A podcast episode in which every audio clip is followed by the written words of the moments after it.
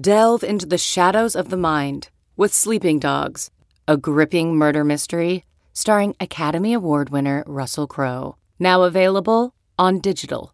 Crowe portrays an ex homicide detective unraveling a brutal murder he can't recall.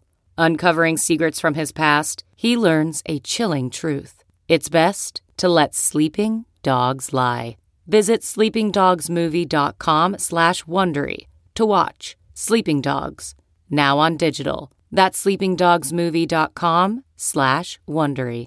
CarMax is putting peace of mind back in car shopping by putting you in the driver's seat to find a ride that's right for you. Because at CarMax, we believe you shouldn't just settle for a car, you should love your car. That's why every car we sell is CarMax certified quality so you can be sure with upfront pricing that's the same for every customer. So don't settle. Find love at first drive and start shopping now at CarMax.com. CarMax, the way car buying should be. Hello, you've reached the Yahoo Fantasy Football Podcast. I'm Matt. This is Liz. We spend the whole episode playing Valentine's Day matchmakers with the likes of Amari Cooper, Phil Rivers, Jameis Winston, the Saints' backup QBs, and more. Listen and leave a message. Sure, why not? Hello and welcome to the Yahoo Fantasy Football Podcast. I am Liz Loza here with Matthew Harmon. Brett Rader is here. And wow, we are going to highlight some work of Brett Rader's. But before we do, it's Valentine's Day. Matt, I gotta know, are you like a Valentine's Day guy? Are you into hearts and flowers and chocolates? Or are you like, ew, Hallmark holiday? Uh, no, not really. But I think if you're to do Valentine's Day, you got to do it, you know, be different, be unique. Like, get your partner something you know that matters or or or kind of you know vibe off what they want. Like some people want the whole big valentine's extravagant thing. Some people just want something chill. And i think if you're in a good enough place with the person that you're with you should be able to come to some sort of understanding and, and you know you should know what the other person wants. The only thing that you can't do don't be going to the Rite Aid, and I say this because I just went to the Rite Aid for not this reason, but don't go to the Rite Aid and uh, you know see every single uh, cheesy like box of chocolates. None of them taste good. The uh, flowers that they got, to, come on, be just be different, be unique if you're gonna do the Valentine's Day thing. That's an interesting take, Brett. What's yours on Valentine's Day? I'm, I'm this I want to hear. Your boy's recently single. I know. I'm doing nothing and I love it. I'm loving it. I'm having a great time. I'm I got my dog this weekend. I split custody of the dog. Me hanging out with the dog. Sad dad Valentine's Day on a Friday this weekend. it is on a Friday this week. Daddy's gonna go to Vons, see what sort of frozen food we got. I'm having a great Valentine's Day. At least go to like a Whole Foods and go to the frozen food section. Absolutely not. You and I got to keep going, Matt, because Liz is dead on the floor right now. Uh, the, the thing that the thing, I'll tell you what for Valentine's Day this year, uh, my be- my childhood best friend is flying into town to stay with us for the weekend. So you clearly see where we're at for the oh a threesome. no, Are we done that? this No. is his this is this is his uh, this is his last uh, hoorah because he's having him and his wife are having a baby in two months. So, So he chose to have. Well, then it is going to be a hoorah, indeed, perfectly timed. Well, um, I will admit it. Like my love language is gift giving. No, I've not read the whole book because I think all you need to know. Are You just got to the part where it says gift giving Yeah, can you're be a love language. You're like, that sounds right. You've never heard of this book, the love language book? Oh, maybe. Obviously not. Yeah, that Again, might explain Stouffer's Valentine's quite a Day bit. for one. So there is a book that explains your love love language. Some of it is time, acts of service, gift giving. Mine happens to be gift giving. Dudes, you should read this book because I am telling you this is one way to get to better understand your lady if you care. If you maybe don't next year or today want to spend the day eating Stouffer's on the sofa with your part-time dog. Regardless, oh, I, I, I appreciate getting prezzies for people. Like I am, I love it. It makes me very happy. I don't even care what I get back. I just like.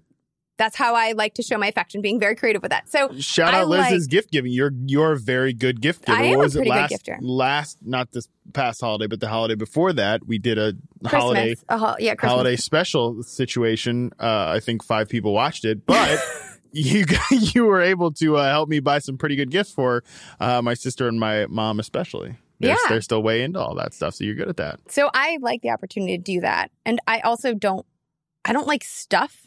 And at this point in my relationship, I appreciate challenging that SOB to what experience? What are you going to do this year? Top it, baby. That's a good point. Um, keep the spark alive. I want experience. He's a very good cook, so maybe he'll cook something. Maybe he'll get good. Take out. I don't want to say anything. He's definitely not listening to this one. Um, but maybe he'll like get some kind of takeout that I like if because we're both busy. I don't know. But I definitely I want experience and I want to know you thought about it and then I appreciate. So I will say what I did this year. He, he and his boys are going to Vegas and so I got him they're going to Vegas later this month and so I got him a gift card to Top Golf because they're staying at the MGM. It's connected. Shout out Yeah. to MGM. They're staying at the MGM, so that's his Valentine's Day gift. An opportunity for him to hang out and play some golf and or whatever shooting drive and uh, drink some beers with his bros because it doesn't have to be about me; it's about the other person. Anyway, speaking of the other person and all of this love stuff, we're gonna play free agency matchmaker in this segment. And I will add, I know it's we're taking a while to get here. I'm only on the plane. Here we go. Um, Brett always writes an outline every single episode. Sometimes bullet points, sometimes phrases, sometimes not much at all, depending on workflow. And Matt and I sometimes follow it, sometimes we don't, depending on time of year, where we are in the season. I am going to read word for word each of Brett's intro pieces to these players. This copy Brett has proclaimed opus. as yes, as his quote I opus. texted you guys on Tuesday. I'm Yes. writing my opus today. So We're doing I'm- a Valentine's Day theme for the episode. We got a bunch of single, soon to be single football players. We're going to see what happens on this Valentine's Day. I hope you, the audience, enjoy. So this one's for you, Brett, Thank in you. honor of your. this is work. my Valentine's gift. What Shout did I get you guys? You guys followed the outline. What did I get you? I, I I opened it in five minutes. Yeah. I opened five minutes it's for after it hit the inbox, which is a by far a world record. Absolutely. That said, Philip Rivers, newly single father of nine, loves bolo ties and long car rides. Matt, let's discuss where we would like to match him. All right. Well, uh, there's conflicting reports about the interest that Tampa Bay may or might, may not have. Because of the home he purchased in Yes. northern Florida. Let's be thorough. Let's be thorough. it He- is February, damn it. These people need precise news. Also, can we like can we talk about the Florida thing though? Like Florida's a big damn state. You know? yeah, Like, but northern Florida, like, Yeah, but he's- it's Alabama, basically, right? yeah, he's in. This guy's up in the panhandle. That is Right. Quite different than Tampa Bay, Miami, all of these other places that we have a Florida football franchise. Well, oh, okay. I hear you. Geographically, Florida, not a place that I tend to frequent. That being said, I was there. I've been there twice in the last year, month. 2020 vision, babe. Um, I think because he was willing to travel from LA back down to San Diego, which you know is like a three hour drive. Yeah. People are thinking that perhaps the proximity to Tampa, even considering the commute, is is It's worthwhile. I'm, no I'm, I problem think you and I for are his big bus, uh, his film, his film bus. It's no problem. Right. So I, I think you and I are probably on the same page, but you're right. There are conflicting reports. Um, ESPN's Jenna Laine said that the Bucs' interest was quote legitimate. Mm-hmm. We've heard from other sources that like this was just sort of like a buzzy, low hanging fruit sort of rumor. Yeah. Now, uh, Bruce Arians has said, uh, I think it was either today that some of the quotes are coming out. Like, we need to settle our like defensive free agents before we think of the quarterback situation. That at least tell, tells me like I think he's definitely open minded about the quarterback position. I think my, he might consider Philip Rivers, but to me, I think the one that's the fit that stands out the best, I think, is Indianapolis. It's what I had on my list. You gonna talk about Frank Reich? Frank Reich, obviously they've worked together before. Apparently he's like real like he's he has a relationship with the uh, current offensive coordinator there, whose name is escaping me. Um, Nick something, I think. yeah, some kind of Nick. But it makes sense too because I think the Colts are still trying to figure it out behind center. I think they like Jacoby Brissett enough to give him a short term extension, but I don't think he even came close to proving for sure that he can be uh, the guy going forward. I think a, a situation where Rivers goes out there and finds, you know, a, a competition with Brissett, maybe that makes sense. It's just tough for me to imagine like Rivers. There's not a in what is by far like the fattest, most robust quarterback market that we've seen in a long time. Theoretically, it, it's gonna be. There's not that many like seats to get. It's gonna be a very like musical chairs type situation. I think somebody's gonna be left out in the cold. Wouldn't totally surprise me if it's Rivers, but of all the fits, I think the Colts make sense inside. His arm strength is definitely waning, which is another thing that makes Oh, me. a little, you mean because he's in a dome that that would be helpful would help. given Yeah. his declining arm strength? Yeah. Man, it's another reason that I kind of like the Tampa Bay fit. And I don't know about that. Like they want to throw the ball downfield more than anybody. Rivers used to be a very good deep passer, but I think you can see uh, some of those some of those ducks dying in the air back in 2019. I also think if you're Philip Rivers and you have worked behind a bottom rated Yep. offensive line This is a great point. for the bulk of your career and you are what uh 38 years old and you look at the Colts O line and actually having protection maybe you're like yeah you kinda know what like Yeah. I've I've left my family and my nine kids for this long I, I'm Can gonna, I'm gonna trade it uh, one more year. yeah one more year. Leave those nine kids home with you know mom With and their Tiffany. probably a bevy of n- nannies and I whatever. doubt that. I think Tiffany's on it. I mean, no shade to the nannies, but um, or to people who have them. We all got to do us. But I think Tiffany probably is more hands on than than the average wag. Fair enough. Um, all right, so we're both on board with Rivers. If he's going anywhere, it's to Indy, not buying the Tampa Bay rumors. No, I mean I think that Tampa Bay might. I think they'll investigate. It's cer- that's one thing that, that Sniff around. They'll sniff around. I mean that's the thing. Like I think the just saying that the interest is legit can mean anything. Like that can be that they are interested in at least talking to him, reaching out. The thing it just says to me is like. I don't know if Winston's going to get the. front. we can talk about Winston a little Don't bit later. let's not go out of Yeah, yeah, order yeah. here. We promised yeah, Brett we were going right. to do it You're to a right. T. So next up, Amari Cooper is on the market after being the odd person out in a highly publicized sugar daddy situation. Very well done here. Very well done. A month ago, um, Stephen Jones proclaimed that Dak. It, so I'm going to mention this because like there's a lot of people to pay, right? So a month ago, Stephen Jones said that Dak was the team's quote QB of the future. So we know he's going to get paid. Side note: When Kimberly Martin, our own Kimberly Martin, sat down with Dak in Miami just uh, what ten days ago now, eleven days ago, Feels um, like 3,500 let's say days almost ago. two weeks ago now. Almost two weeks ago now. Um, she asked him, and I thought this was an awesome question. When are you going to get paid? And he was like, I don't know. I mean, he said, Yeah. quote, I'm wondering the same thing, but that he had confidence in his representation and Jerry Jones and the franchise and the team. So we know that Dak is the priority. Byron Jones also has to get paid, but according to DallasNews.com, he is the end of the priority list behind Cooper. yep. Yep. So it feels like Jerry Jones got to put a ring on it and get his guy.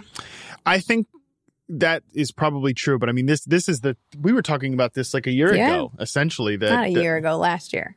A year. I mean, a year ago. That we were talking. We were talking about this like a year ago, like a calendar year ago. You know what I mean? With like, Amari Cooper? that that that Dallas was going to be in a. Remember when Oh, we were oh, doing? oh, you know, oh, that yeah, Dallas yeah, was going yeah. to be in a situation where we were wondering, like, how are they going to make this work? Because they had so many problems, you know, to solve in terms of who's going to get paid, and they made the choice to. They made the choice to, to give Zeke the big money, which still looks, which looks worse and worse as time goes Mm-hmm. But on. it's I telling think of a philosophy but it's and a telling culture. of a philosophy and a culture.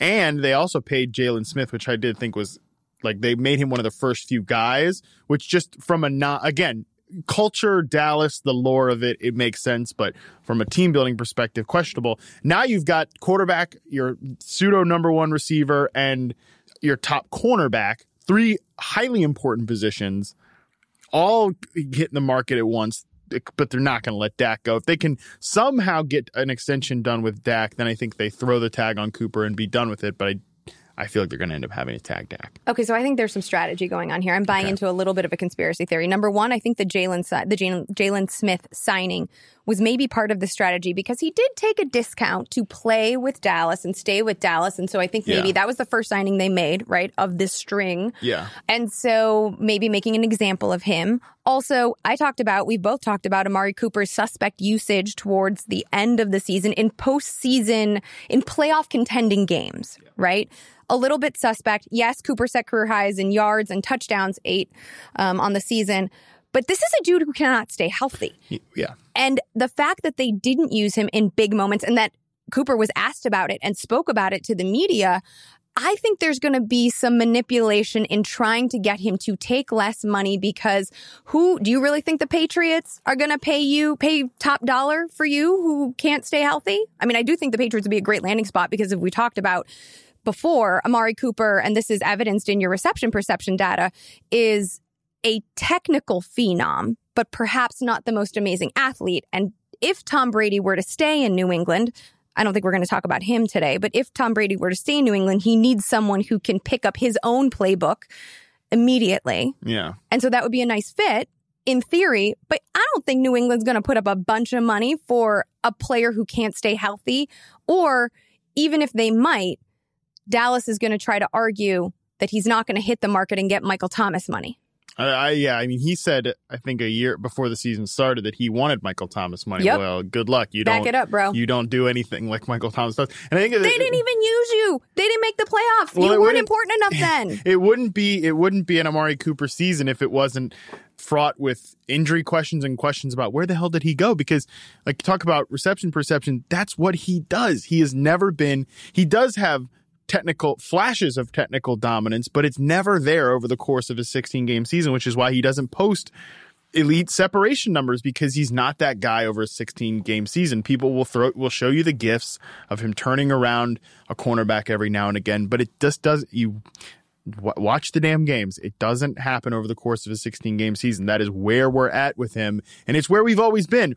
But here's the thing though, if he hits the market, the Patriots might not pay him top money, but I think the team like the New York Jets would open up mm. open up the the frickin' bank to to bring in a receiver like Cooper. I think that a guy like Sam Darnold would actually work really well with mm-hmm. the receiver like Cooper. I mean, he would make every receiving corps in the NFL better. And for that reason, like even if you have like I do, I have questions about his play. Like there's no doubt that he would make any receiver corps better. And for that reason, if he hits the open market, he's gone. I don't think he's coming back to Dallas in any situation if he hits that market. And I think it, even in the team in the division, if he does have like some salty feelings towards the Cowboys, maybe the Eagles pay him money.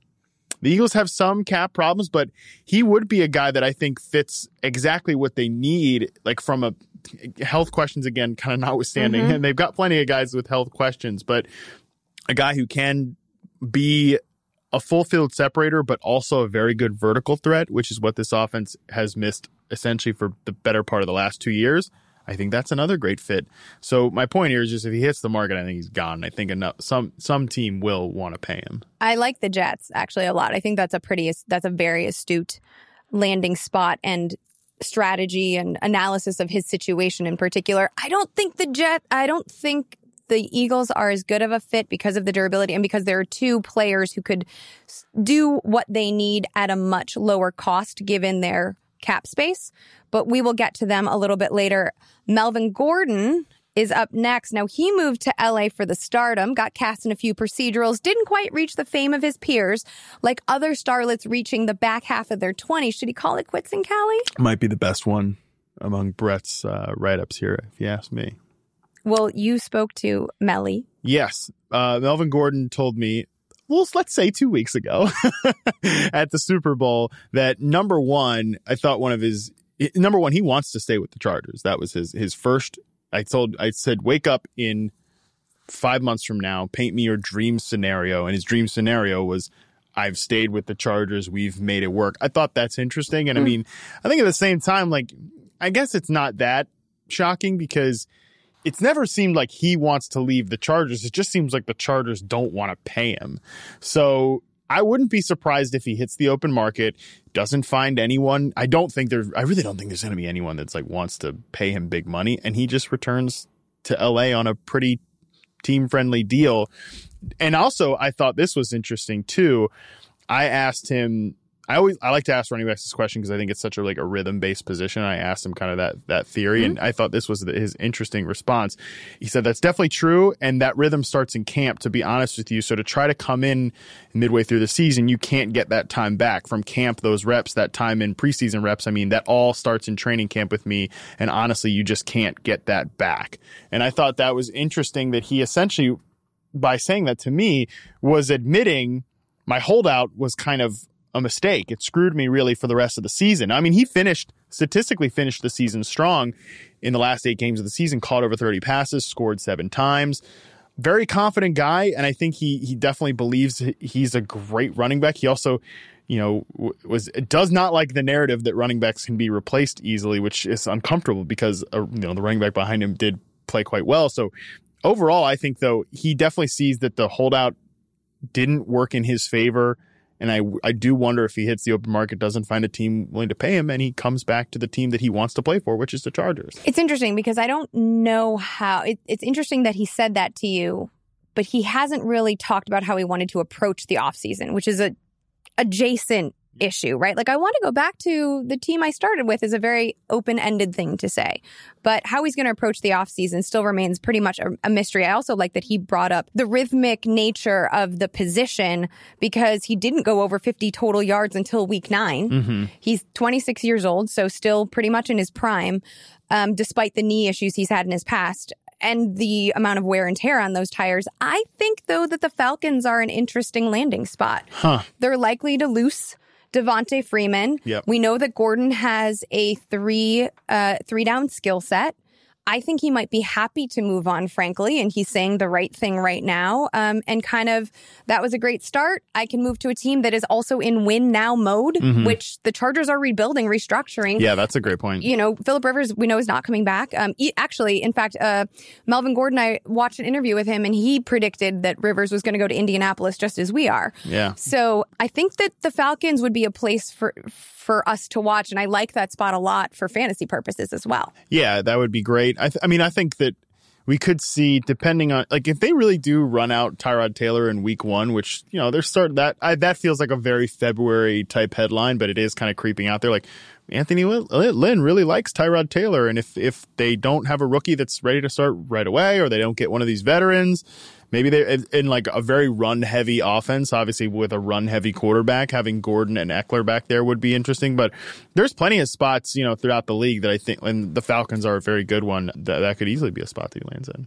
Derrick Henry and Ryan Tannehill found the perfect relationship. I don't think they, I don't think either of these guys go anywhere.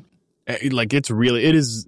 Derrick Henry's another one that uh, I talked to, um, and he obviously really wants to stay with the Titans. He really wants to, like, I definitely think he wants to cash in, but I- he, he that's another one that I don't think the team lets either one of these guys away. It's tricky because I don't I haven't heard anyone talk about the fact that Jack Conklin, their offensive tackle, Yep. is also a free agent, and he is per PFF the ninth best ranked OT in the league. Right, so he should probably Had a get good year. So he is likely to get paid. There's a, an inventory among trench players as it is, right? Um, and when you look at the the Titans, like that offensive line is something special. Like it's Yeah. it's very much a centerpiece of their offense as a whole. And those dudes like go to the Predators games and and I think locally people they got Barstool po- a Barstool podcast together. like maybe in in a national audience, people don't realize it, but locally, regionally, that offensive line is a thing. Like they're actually celebrities in their in their city, which is not the norm across the league. So I think Jack Conklin's going to get paid. I, I believe the Titans have about sixty million dollars in cap space. yeah. And also, Derrick Henry said that, you know, there was that article or that interview that he did where he said that Zeke was the quote floor. And Zeke's deal is six years, 90 million with 50 million guaranteed. So if Henry is going to try to get Zeke's contract, that's like what, 11 mil a year? I mean, who knows what the guaranteed money looks like because that's sort of always the extra. I don't know how the Titans, I would agree with you. It feels to me like Derrick Henry and Ryan Tannehill in this postseason surge, and we always remember, I say this all the time, the thing we saw last are going to stay on the team and get paid. But I don't know how the math works out if you pay all three of these guys.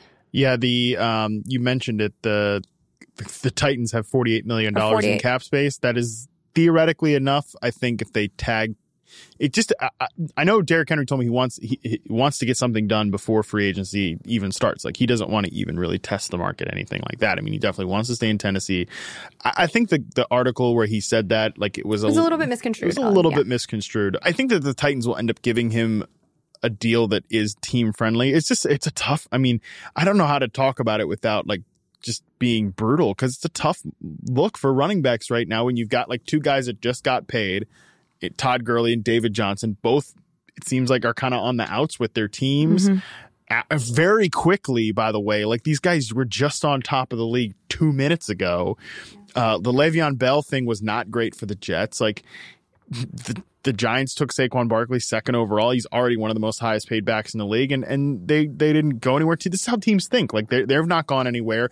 The Cowboys give all this money to Zeke. They missed the playoffs last year, and it's not. With our that- eight eight squad. yeah, they're very they're very average, and like Derek, I love Derrick Henry. He's one of my favorite players in the league. One of my, one of the guys uh, that I re- enjoy talking to the most. But it's just it's a tough look for running backs out there right now, and I don't know what his market would look like at all. Which is why, again, I, I think he probably ends up staying with the Titans, and I think that deal ends up being okay for the team and okay for the player. And I think they tag Tannehill, and then we'll see what happens with Conklin. That's a guy that you're right to point out could easily move. All right, really quickly, just a little. Uh, let's assume Gordon goes to. Let's just say he goes to Atlanta, and Derrick Henry stays in Tennessee. Fantasy purposes, who are you taking first? Oh, Henry a million times over. Despite his usage or lack of usage in the passing game, Yeah, I it didn't really matter last year, you know. Like, uh, and I think that it's tough. I don't that- disagree. I'm just that's yeah. the argument, yeah, right? that that might not roll over cleanly into 2020. And look, I think they can get him more involved in the passing game. I think that's if, if that Dion- might be something they want to do now. and Yeah. especially with like I think one thing that hasn't has gone under dis- discussed in all of this is Dion Lewis very unlikely to be with the team in 2020 and like I, and I know he's not making much of an impact in fantasy but is at least sucking up reps on passing Mm-hmm. downs and maybe part of the deal with Henry is hey we'll give you this big money if you evolve a little bit more in this game and it's something that he, is very willing and wants to do and has said that to me on the record since back almost a year ago now Yeah, I agree with you. I just think when people talk about the difference between the two players, they are the first. The first thing they say is, "Well, Melvin Gordon catches passes." Yeah, and it's it's just like one player has been ultra reliable and like never hurt, and one guy is I mean, he's, he's got plenty of issues in that regard. Jameis Winston, Marcus Mariota, these two star-crossed QBs will always be connected to each other because of the 2015 draft. Where should they start their second chapters? Uh, well, I already told you uh, in a video I did uh like a couple of months ago. Now I told they were going to co-start be co-starters on the Bears. Stop. no, ser- seriously though, uh, Jameis Winston. Let's not forget this other part of it. As, yeah. as we write on the outline, Jameis Winston was blind, but now he can see. My guy, he got LASIK surgery. That's right. That's right. We don't know if the team requested that he got LASIK surgery. And Bruce Arians had talked about him like squinting to read the scoreboard. He said, now he said, let me see if I can find the exact tweet, but I know, I know Bruce Arians did not comment on it today because he says he does not comment on players' personal business. This, this whole relationship has gotten very f- frosty and weird between Arians and Winston, but whatever. I know yesterday I saw a rap sheet put out that essentially Winston's like Winston's PR person said, you know, he was going to do whatever he needed to do to improve as a as improve his game and and take this next step. And this was one of the things the guy c- cannot see okay? Like he's been f***ing squinting on the field since he was in college Right. like, all the time. How did he not do this like 2 years ago? I mean, so on a real level, I have an eye doctor appointment in a week or two, and I am dreading the possibility of needing glasses. So, like, maybe there's just a vanity issue. I don't want to wear glasses. Like, no offense, but like, it's not my, it's not my, bro- it's not my, My boy, Von Miller, wears contacts. He wears contact lenses. He needs glasses. His whole thing, his whole charity is True, about but like giving the glasses. contact lenses are such a like pain. pain in the ass that's pain- why I still like- wear the glasses I can't touch not- my eye If I get diagnosed with having to wear glasses, there's no way I'm wearing. I'll wear those over contacts because it's like I can take them off. I mean, just for the three hours, you could you could wear contacts for the three hours Bro, at the game. bro, do you think get Jameis LASIK. Winston is someone to hold up as elite decision making? yeah Personal well, life, if he can personal see, life, maybe any maybe Football life, no. 30 turnovers. like it's not, it's on the field and off the field. So it's totally likely that he's like, nah, I don't want to wear glasses. I, you know what And the- now we got LASIK. You know what the thing? I mean, so I had this conversation with two of our social editors, Trevor and, and uh, Zach Schwartz, yesterday. What would be we we we did set a number, but what would be like the number of interceptions that Jameis would have to throw next year to be like, like how how few interceptions does he have to throw for it to be like, okay, this like solved all of his problems? How to me, few? Yeah, to me, if he throws if he throws less than ten, like single digits, I'm gonna be like, that solved everything. He just he couldn't see this whole goddamn time. Oh, I was to go to 18. Well, no, because because but because the thing is like 18 was his previous career high before last year. I mean, he did throw he threw 14 and nine starts in 2018. So I mean, rate wise, But yeah, yeah, but like That means it's still, it's still cutting like half. Yeah, but so to me, I, I said it as if he throws single digits, then it's like you cannot chalk. It was LASIK. That was the reason. You, there is no other excuse. Also, like how much if you are the like LASIK surgery center that did his eyesight, or how Oh. much are you like get twelve? Every time there's an interception next season, they'd be like, oh, that's That's, that's just another zero just came off the the bottom line here. Now, if, if he throws, I think if he throws like 13, then it's like we have the conversation, but we can't say for sure. But like 13 is like, but it, and if it's 16 or more, then it's just it, it doesn't matter. Um, I think in terms of a landing spot, we're gonna see exactly how stubborn Bruce Arians is because there's there seems to be nothing like no project more infuriating than Jameis Winston Yeah. to him, right? But I mean, I think Arians even said, um, I wrote down a, a quote. You look at it, and there's so much good and so much outright terrible. Outright terrible. Yeah. Oh yeah. Outright terrible. But I do think that Winston is going to stay put in Tampa. And Scott Pioli and I discussed this a couple of weeks ago, and he feels like like he doesn't have an. Uh, this isn't because he has a relationship necessarily with the Tampa Bay front office, but he felt like what makes the most sense, especially with Arians coming back out of retirement and his you know reputation of being a QB whisperer.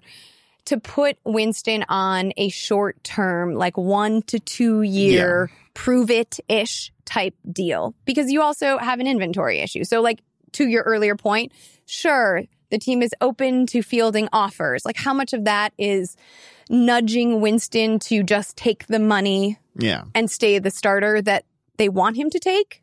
I, I, You uh, know. I have I cannot like get a good read on this situation because like th- right before like the last few games of the regular season it was like okay Winston's doing enough to like Yeah. to, to come on back like and then he goes to does the 30 for 30 like and then it's like I have no idea. And then you got Arians out there saying things like outright terrible. And if you're Bruce Arians like you came back to the NFL for this like these are going to be your last times in the NFL like you you, you and and putting up with this guy for 2 years? Cuz like unless uh, unless the LASIK is the skeleton key he has been the exact same quarterback since since college. There's a great quote today from Jenna Laine at ESPN. Uh, she asked Bruce Arians if he felt closer to getting clarity on the QB situation. He said, no, because you don't know who's available. You're just Yeah. sitting and waiting to see is there someone available? And is he a better option? That's the problem. You get about three days Yeah. to decide. Th- that's that was the thing I read this morning that I couldn't remember. It was just like, what? I mean, So- so you're not committed to this goofball at all. The Like- big name that I didn't even put on this outline sounds like Tom Brady to Tampa confirmed. I mean, Talk- I'm just, talk about I'm weak arm. so Winston and his connection to Mariota. Also, like no one ever talked. I was at the Rose Bowl where they the 2015 Rose Bowl where they like played each other. oh, the blowing, The the Winston when he got blown over by the wind. Yeah, and well, no, the Du- like Mariota was so decisively better, and the Ducks like crushed. I think they put a 50 burger on on the um on not Florida the Bucs, Florida State, the Seminoles. Thank you. I mean, he's Um, been, yeah, it's God. I mean, he's been even been in the same the freaking state. um, Get out of Florida, man. there's like a, a butt fumble esque moment. I mean, this is 59 20. how much? 59 to 20 See? was the I was final right. of that game. So um, that was when I was t- the butt fumble moment was when he like got blown over. he got blow like he just I mean he I, was, I can pull it up but like it's an audio podcast. Go go, go you people know what I'm talking about. When Winston got blown over. I remember I was eating a soft pretzel; those are delicious, especially in a stadium, and drinking a beer in that moment, and I I choked on the pretzel with the beer in my mouth. It's a great combo. When I saw that happen, so it's in my brain. Anyway, Mariota though, like we're talking about Mariota. When we look back, like he had so much promise, and now that dude got Wally pipped by a copy of his own self. Yeah. That sucks. Yeah. And so I think you know he's in backup territory. Yeah, yeah. He's But Winston's no. still in starter territory. kind of. I just it's really where do you okay, let's say Bruce Arians is just like forget it. I'd rather not, you know, I'd rather not be just losing my sh- for the next 2 years of my the last 2 years of my NFL life. I would like to move on and get somebody else and they do. Where the hell does Winston go? Uh, the Raiders. Let's get weird. Oh. I mean, could there be a more antithetical quarterback to Derek Carr than Jameis yeah, Winston? yeah, just completely overcorrects. but don't you think Oh, that Jon that's a, juicy. Ju- a Jon Gruden move? Be like, come to Vegas, baby. I know you like to party. Yeah. Let's go. We got seafood here. Yeah. We got seafood buffets. You Las pay at the Vegas front and you get as much seafood as you want. Get all the crab legs you want at Oh the my Sahara. Saturday Does that- morning does that exists still? I don't know. I think I think that's I think that's the answer. That's a good one. You're welcome. Ugh. Uh, God. Well, Mariota's though. I mean, and like, then that well then that becomes really interesting because then Carr's you know on the market. Then there where where does he go? The Chargers. That could make Lots sense. of checkdowns to Austin Ekeler, Uh huh. Keenan got- Allen, short area receiver. and you've got Mike Williams with a big catch radius in theory. Cool. I mean- and Derek Carr's never throwing to Mike Williams. Let's just say For the that like, right you now. know, the the two targets he draws per week. I Yeah. think that that might fit. G- gorgeous. He'll be have a hundred air yards on two targets. Staying ca- well, if you're looking at like le- realistic landing spots, like I don't, I don't think that that's a Winston to Vegas, Carr to LA move is impossible. I think so too. Now, I know I'm in the room with two Denver Lock. I mean, uh, what's his name? Drew, Drew. Lock. I forgot about him. Drew Lock truthers in the room, but the the Cowboy. I mean, the Broncos are sitting here with 58 million, ninth most cap space in the NFL. Do they think about getting involved in any of these veteran quarterbacks? I mean, Absolutely not. you don't think so? No, this is the time to spend on defense and, And offensive O-line. line. Oh my gosh. And O line, Send what they Garrett need. Bolles to the XFL. I'm here for that. I, I want it yeah. Teams I really wish the NFL would like have some sort of just just situation where they could just like in the middle of the season like demote guys tap to 'em? the just demote them to the duck, goose. XFL. You're on the Seattle Dragons now. Yeah, yeah. Sorry, buddy. um, or Um, the DC Defenders. Uh, real quick on Lock, I talked to Von Miller at the Super Bowl, and I asked him, of course, about Drew Lock because of their whole jersey swap situation at the end of December. And he was like, I mean, I know he's not going to trash his QB, but he was really like, I felt like optimistic. And he was like, I think he's got a lot to offer. Like, he's coming along, he's learning a lot. It's his first time in, in, in Vic's, in Coach Fangio's system. And I don't know. I I, th- I feel like I know I've been a truther, but hearing Von Miller because I've, I've interviewed Von before, and if he doesn't want to answer a question, he will skate around a question, and he did not waste a moment in hyping up Drew Lock. I think you guys are probably right. I just thought it was worth asking the question. And I mean, the real answer here that neither of you said was like, John Elway's got like at least a 10% chance or better to prove that one of his quarterback draft picks was worthwhile. They're going to play Drew Lock in 2020. And Flacco retires, right? Yeah, I mean, Ah, yeah. I I just don't think after the end of the season that he had that you invest in QB right now. Like this is the time. You to don't invest. mess with his confidence. Fangio did all that at the beginning of the year anyway, and how did that pan out? Yeah, like if you need a Chase Daniel or whatever to back him up, sure, I'm sure. Bring Case Keenum back. I'm sure. Yeah, he's not doing anything. It'll be cheap. So wait, Mariota though. Who cares? I mean, have no Chicago is the is the I, I don't believe it, but I, I think the only way he doesn't end up a backup is if he plays Mitch. If Mitch plays so poorly that he plays himself out of a starting gig, and then Mariota's there, or if there's like an injury mid-season and he ends up being the starter. Doesn't somewhere. Mitch and Mariota feel like kind of a little A bit the the same? 90s? Well, yeah, but also like a little bit of the same. Like neither one of them is that daring, still make enough mistakes. Like especially Mariota, like he doesn't throw a lot of picks, but he takes awful sacks. They both like can run, issue. but like don't. Yeah. I think they're too similar. Uh, they're like the same person. Well, Ryan Pace has a type. I guess so. That's a pretty rough type. I think I still think Chicago. It, it's the Dalton zone. Stop it. Let's go on But to why don't I don't want to do it. I don't want it because we can save it for another podcast. I don't want to do it. Stop Okay. it. Ted, I'm got I got mad. Um, yeah, I know. Clearly, I just. I mean, listen. Given what you're looking at here, like you should be so thankful. Have Andy, have Andy Dalton. Okay, let's move on. This is another pod situation. We're getting along. Let's not right. ruin it. Yeah, good point. Teddy Bridgewater, can he be someone's first option? That's a tough one to find a spot for too. Uh, I'm gonna throw a conspiracy theory your way. Another one, because this is the time for it. What do you think of the Taysom Hill conspiracy theories that Sean Payton is just creating a market manipulating a market. I know that you and Taysom are like bros and, and like we are we are not bros. you you're definitely bros. You like drink, you know, soda together because You're he is. Mormon. Um, I don't think Taysom and I would get along off the field very well, like in a bro setting. anyway, I drink too much. That's I understood. Um, but there's a theory that Sean Payton is just creating this market, Yeah. right? Hyping up Hill so that the Saints can move him and then be fine with Teddy as the backup, who, by the way, we all like to forget, despite the game manager label, did win all five of Yep. his starts in relief of Drew Brees. Also had a completion percentage of 65.2. Yeah, Not bad. not bad. Um, so why one of these guys, you know, it, there's also like all of these reports that say, you know, there's not likely, it's not likely that all three of these quarterbacks are going to stay in New Orleans. But like a month impossible. ago, one month ago, ESPN's Mike Triplett said that it will likely take a quote special situation to pry Teddy Bridgewater away from the Saints. Yeah, I think it's almost impossible just from like a financial perspective. I mean, the Saints always make it work somehow with the salary cap. Yeah, right now, do. right Yeah. now they've got 12 million.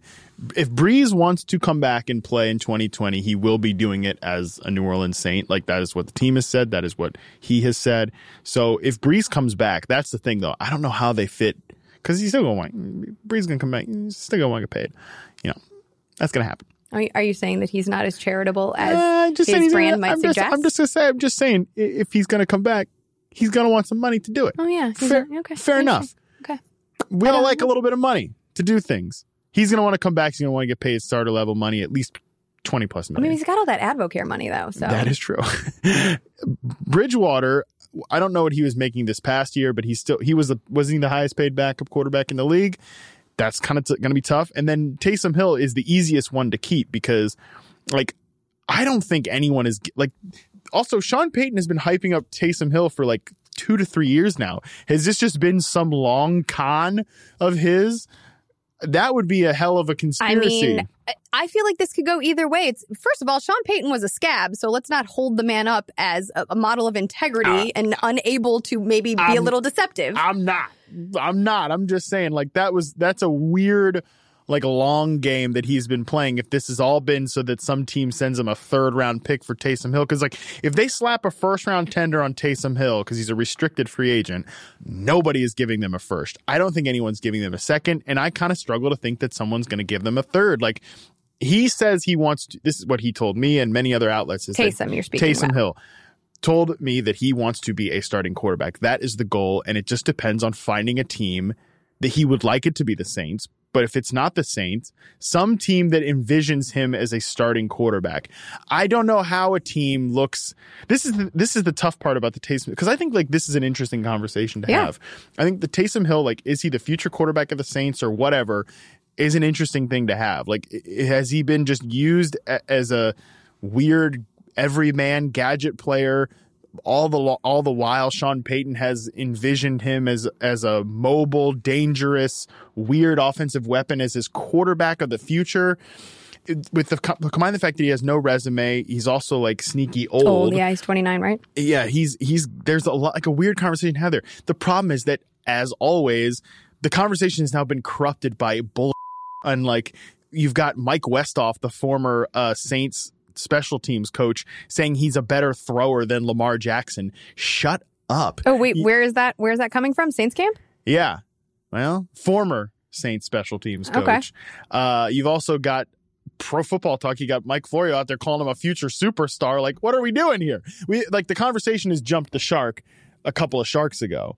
So I don't know. or just- it's planned. it could perhaps I- perhaps. So I think here's what we know. We know that Sean Payton loves shiny new toys. We know that he has a bit of an ego, and we know that he is a offensive creative mastermind. So this can go one of two ways. You can say, okay, well now you have this shiny new toy that allows you to do all of these gadgety things and you can be the first to do them. And isn't that exciting? And isn't it a challenge? And doesn't it stroke your ego that you are the talk and the toast of the town? Or even better, on the other side of things, you have a game manager. The challenge is now to be so offensively creative without a gadget that you still win games when inevitably Drew misses a couple of games or down the stretch, his arm strength starts to wane. Yeah, no, I think there's so many possibilities, you know, and I think that Payton, like, I, that's why I kind of side on the fact that I think he, at least eighty percent believe eighty percent believes what he's saying. Sure. And we'll see. But I mean, here's here's the bottom line though, to to spin it from a fantasy sense for a minute. Like, if Taysom Hill's ever taken starting quarterback uh, reps for anybody, we're playing him in fantasy, and he's probably going to smash. We said that last week. Yeah. Yeah, and I think that's that's the that's the, the case here. Now, when it comes to Teddy Bridgewater, I have no I have no idea where he finds a spot. I think. I mean, then he's a backup. He's he's a backup. what about him on the Bears? Oh, you have. Well, I mean, if you have Mitch Trubisky and Teddy Bridgewater, what? This is not exciting. Well, you're not. Let's just be clear. Nothing exciting is happening for the Bears in 2020. I still think I told you I want Nick Foles. I think that's the best option. I don't know. Is that exciting?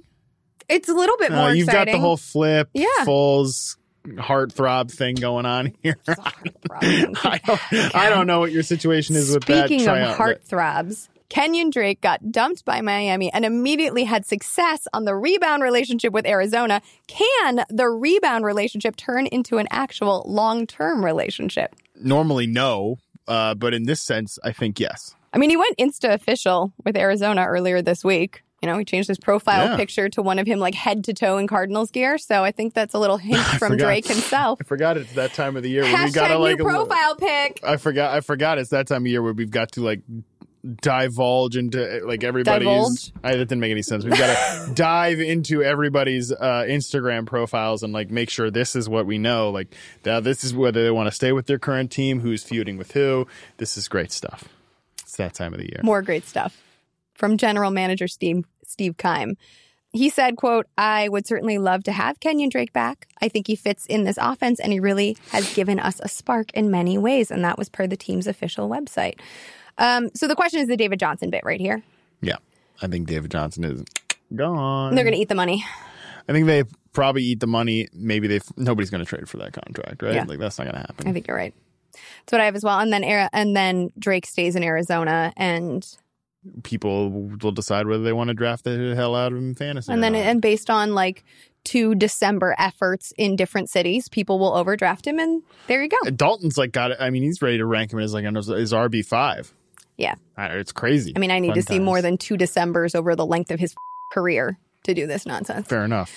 Greg Olson, my buddy, Your pal Greg. recently seen on Bumble coffee dates with the Billskins and Seahawks. Either Oh, so, we also saw him in the booth uh, for the XFL broadcasting announcing over the weekend. yeah, of course. So here's the question about, and I actually asked Greg this when I was in Miami. We're on a boat together, a yacht together, not a barge, a yacht. um, what's more likely, you in a booth or you on a team? He would not answer the question, though the next day he announced, or it was announced, that he and the Panthers had parted ways. So I think here, um, I, I think broadcasting is obviously in play, but I think he wants, I think he might go to Washington for one more year, maybe Chris Cooley 2.0 it. Obviously, there's a relationship with Ron the Rivera, connection. right? And we know that Washington loves to pay their older players, see Vernon Davis. Mm-hmm. I'm not holding my breath for Jordan Reed. I think that market would love to have Olsen. Yeah, I think that makes a lot of sense. He and he definitely like took pride in his relationship like with Cam Newton and bringing that along. Another young quarterback in Washington. Yeah, that could make sense. Uh, give me Seattle of these options. Hmm. Like the one I'd want to see would be Seattle. I mean, for fantasy purposes, that one Yeah. makes the most sense too. Yeah. All right, let's go into a lightning round. Austin Hooper, can he break through to the Ertz Kelce Kittle echelon with a change of location? Probably not, but it, this is a weird one where it doesn't seem like the Falcons and him have had like a great negotiation period so far. At least that's been kind of the rumblings. If he changes teams, I mean, there's a bevy of options out there. Oh, ready There's so much go. buzz around him going to the Bears because the Trey Burton experiment has been a disaster. In fact, Burton's recovering from hip surgery. And here's a fun fact the Chicago tight ends were 32nd in receiving yards and touchdowns in Oh, 2019. Like it wasn't even a situation where like you you ever thought about like a Bears tight end in fantasy. No. Didn't even have a discussion about it, which which is crazy. So I think he'll probably want to get Ertz type money. I think Chicago's dumb enough to overpay. You've got Indianapolis as an option, um, the Patriots as an option. I do think he'll probably move on from Atlanta my best guess at a landing spot is Chicago. Chicago not flush with cap space. No. though. they are down there in the bottom eight or so of teams, so that's going to make it a little difficult. Uh, but th- th- he's, this is another one I'd, I'd look at the Jets. I know they extended Ryan Griffin, Mm. but they've got a lot of space. Just give give Sam Darnold more weapons to work with. That's one that I would look out for. Uh, just is that a Chris Herndon dig? I'm, come on, man. I'm, I'm just. come on, man. Hunter Henry, same question as Hooper, but can he stay healthy? Uh, let's see him go to the. I this is a total uh just Wish casting? wish casting, but go to the Packers. Packers Packers need weapons. I I would love to see him like throwing like I said many times last year. Throwing to Jimmy Graham is just like throwing a football into a black hole. Uh, get a real player in that spot, and I think you could see a lot of. I mean, I feel like we've been trying to match like a good athletic tight end of the Packers for hundred years, but this season very much said to me like you need to start making Aaron Rodgers' life easier rather than having Aaron Rodgers always make your life easier. Having a, an exceptionally talented tight end like Henry would do the job. I like the Patriots as a landing spot. He's not as good of a blocker as I would like, assuming Brady stays. Yeah. But when you look at the O line in New England, right, they had two tackles injured for most of the year. Their center was out for the whole year. So by the time their tackles got healthy, the wide receiving corps was dust. So I, I think that Hunter Henry may not need to be as good of a blocker, assuming the line is healthy in 2020. Yeah. So that would be another interesting landing spot. Either of those two guys, honestly, I think Hooper or Henry would be interesting in New England. And you know, one thing that we like, we haven't really talked about Brady on this podcast, but he he has said like he wants the weapons around him to be better. It's just going to be a squeeze to bring Brady back on a thirty plus million dollar deal while also making these weapons a lot better in one year. So it's I, I still think that situation is quite fascinating to talk about. Eric Ebron had one short lived relationship, that was Andrew Luck, that showed what his ceiling could be. Can he reignite that flame with another quarterback? No. What about Pittsburgh? Uh, Ooh, an aging Ben Roethlisberger. This Eric Ebron seems like a very Steelers sort of player. really? I think so. Hmm. Sure. I, No, I've no, I got nothing when it comes to Ebron. Like, it just he he won't really move the needle for me, no matter where he lands. well, I'm not saying he's going to go somewhere. Theoretically, yes. All right. You think he's just going to be without a job? No, he'll he'll find a job. AJ Green wasted his 20s in a bad relationship with a cheap partner in a crummy town. Can he live his best life with his next relationship? Yes, he can, Liz. Uh, let's, let's just say real quick though, I- think there's a very decent chance that he's back in Cincinnati because the the franchise is petty. They might just go ahead and tag him, and maybe you know the working with Joe Burrow. You know, it, it reignites some passion and he wants to finish it out with his one and only true love. Or he looks across the division at the Baltimore Ravens and says, like, hey, they already have the thing that I want here in Cincinnati, which is an ascendant young quarterback. Why don't I go be the thing that they're desperately missing in their receiver corps, which is an outside the numbers catch point receiver. They they have a lot of talented players in Baltimore with Brown, um, Marquise Brown, that is, uh, all the tight ends that they have there, but they don't have an outside the number, outside the numbers like big bodied catch point receiver. And I think like if both these two guys are healthy at once, Marquise Brown, Yeah. AJ Green, a lot of I don't know how you defend that as a defense with also a running quarterback back there. Like the reason I want Green there is because not only is it interesting for AJ Green, it also staves off concerns about this offense like regression, regressing, regressing because they have just another wrinkle to add to it. I love that. I think it's a great landing spot. I hadn't I had only put him as staying in Cincinnati, but well done. Emmanuel Sanders always seeking the bigger spotlight. Can he find another Super Bowl contender to play for? I mean, nah, I don't think so. He's 32 years old. He's coming off of a miraculous recovery from that Achilles tear. He played the second half of the season with a rib injury, and he still lifted the 49ers uh, from weeks 9 through 17. He averaged three and a half catches and 53 yards per game. His total was 32, 482. I, I, I think he takes a pay cut to stay in San Francisco and see what can, he can do in like the twilight of his career. I think so too, but he's another one that I could see in New England. Good route runner, separation type guy, works with what Brady does Because best, of the money issues. Well, I mean, I don't think he's going to find a Better massive suitor. payday out there. And I think if he's looking at contenders, the Packers, the Patriots, the 49ers, those are the type of teams that I think he would fit well with.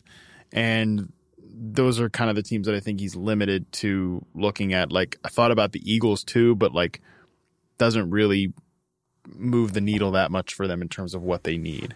I think New England is interesting because if it's another Super Bowl contender because of the money issues. They've also Um, obviously liked him in the past enough Right. to try to pry him away from Pittsburgh all those years ago.